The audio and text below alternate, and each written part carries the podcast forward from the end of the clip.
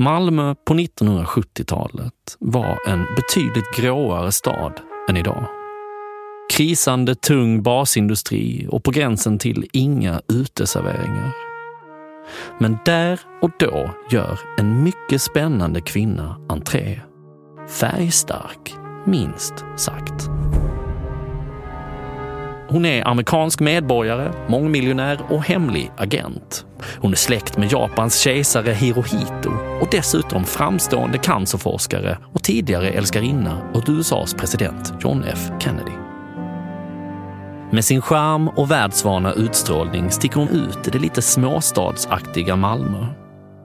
Hennes jetset-attityd och personlighet gör succé hos den svenska societeten och på varje fest är hon en självklar mittpunkt. Snygg är hon också. Generaler, höga jurister, lokala politiker och andra skånska samhällstoppar dras till henne som flugor på officersbaler och banketter. Hjärtan sätts i brand och snacket går. Hon är tydligen ättling till den stenrika släkten Rockefeller också och ägare till ett topputrustat privatplan som står i ständig beredskap ute på Kastrup. Hennes namn är Carmencita Capellan. Eller, det är åtminstone vad hon säger att hon heter.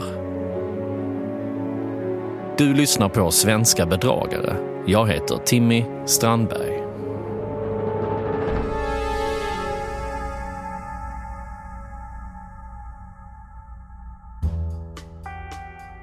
Carmencita Capellan heter egentligen ett helt vanligt Svensson-namn. Hon jobbar som hårfrisörska och bor i en anonym liten lägenhet inne i stan.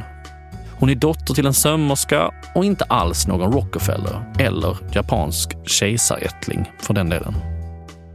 Vi kan kalla henne Inga-Lill Svensson. Med start 1973 och sju år framåt lyckas Inga-Lill Svensson med sina fullständigt enastående och påhittade historier lura och bedra det absoluta toppskiktet i samhället. Värst drabbad av Carmencitas bedrägerier blir en medelålders avdelningschef och kapten i reserven som lämnar sitt äktenskap och skiljer sig för Carmencitas skull. Vi kan kalla honom Åke. Åke blir blixtkär första gången de träffas då han för sin arbetsgivares räkning ska omförhandla hyresavtalet för hennes frisörsalong och när de efter ett tag inleder ett förhållande så avslöjar Carmencita bit för bit det hon påstår vara sitt verkliga jag. För hårsalongen i Malmö är nämligen en täckmantel för något mycket, mycket större. Som delansvarig för den amerikanska säkerhetspolitiken och ständigt i riskzonen för kidnappningsförsök och attentat så är Carmencita tvungen att ha frisörsalongen som kamouflage, berättar hon. Och den störtförälskade Åke tror henne. För det händer saker kring Carmencita. Skumma saker. Åke får vara med om avlyssningar och biljakter. Och Carmencita måste ibland resa till Moskva för att agera diplomat eller till USA för att ta fram ett nytt botemedel mot cancer. Och för Åke ter sig allt detta som trovärdigt. Han har själv sett bilarna som jagat dem, till och med blivit trängd av vägen av en av dem.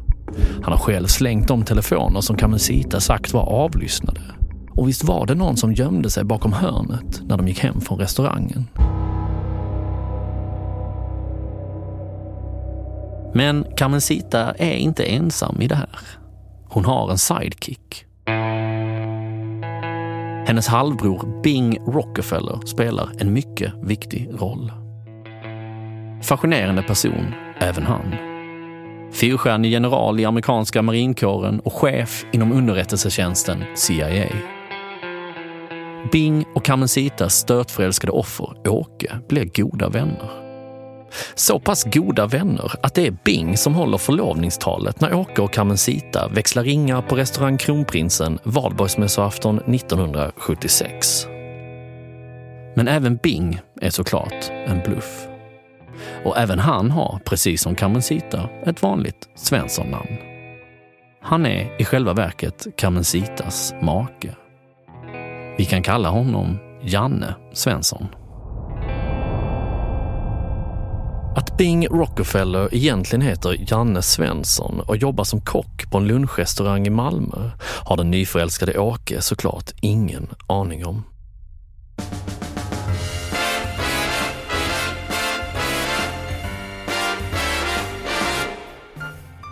Åke har till vardags ett helt vanligt tjänstemannajobb. Men han innehar utöver det högt uppsatta förtroendeposter i Reservofficersförbundet.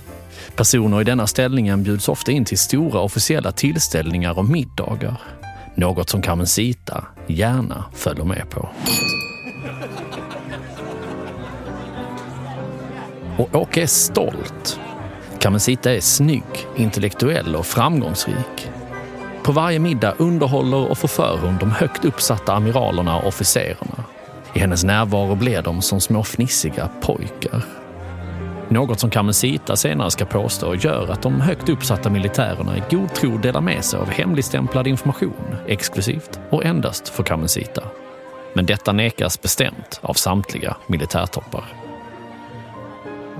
När Kamensita minglar runt på de glammiga officersbalerna så händer det att folk försöker konversera med henne på engelska.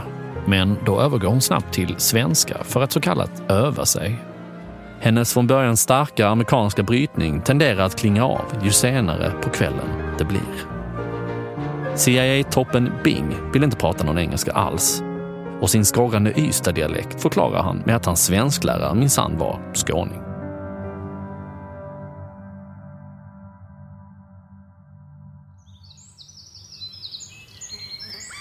En försommardag berättar en strålande glad Kamensita för den förkrossande kära Åke att hon är med barn.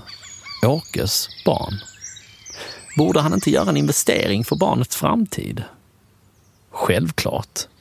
Åke överlämnar ett kuvert med 25 000 kronor men skriver också om sitt testamente med Kamensita som förmånstagare. Åren går och Åke får allt svårare att träffa Kamensita och flickan som han tror sig vara far till. Men det är säkerhetsskäl, igen. En bror till Kamensita har fallit offer för ett attentat och hon är självklart tvungen att ligga lite lågt. Andra dagar så befinner hon sig långt borta på Rockefeller-institutet för att forska fram ett botemedel mot leukemi. När Kamensita väl dyker upp är hon så svårt märkt av sjukdom att hon blivit blind. Eller lam. Det kan variera.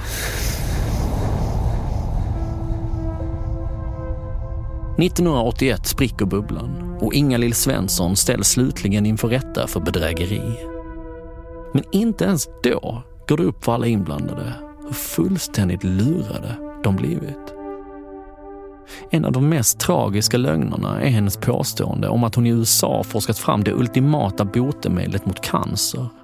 Något som får en av hennes väninnor som är svårt cancersjuk att avstå från traditionell vård. Och kvinnan dör.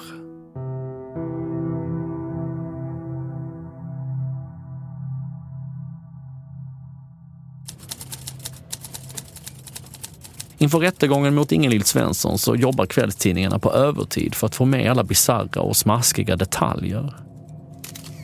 Men de som hoppats på stor underhållning i rättssalen blir besvikna. Rösten darrar och minnet sviker när Ingalill ställs inför rätta. Hon har tonat ner sig själv totalt och uppträder som en grå liten mus.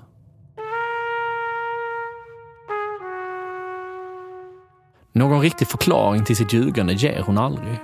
Den ekonomiska vinsten blev inte särskilt stor. Hon vet faktiskt inte ens varför hon började. Kanske var det för att imponera och det hela blev ett slags spel. I polisförhör säger hon citat som vanlig damfrisörska i Malmö var jag inte fin nog att umgås med direktörer och generaler.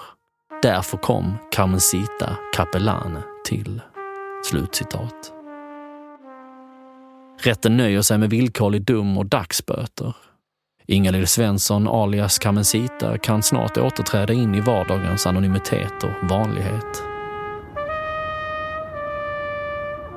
Många år senare stöter Göran Krautmeier, den åklagare som åtalade Ingalill i rätten, på henne vid en busshållplats i Limhamn. Hon inleder ett samtal, inte argt eller hemlystet, utan med en speciell ton som han förstår att folk kan nog falla för. Det är inga hard feelings alls. Carmencita verkar snarare road.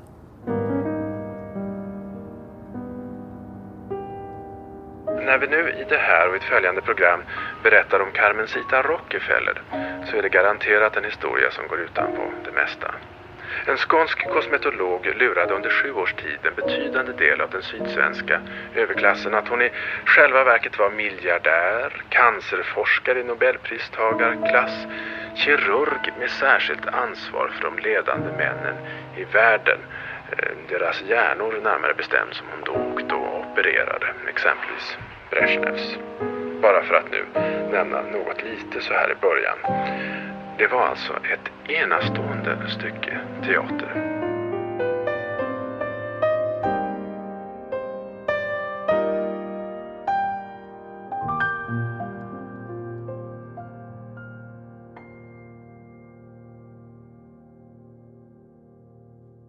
Du har lyssnat på Svenska bedragare, en exklusiv podmi produktion Manus och research av Fredrik Kullberg och producerad av mig, Timmy Strandberg.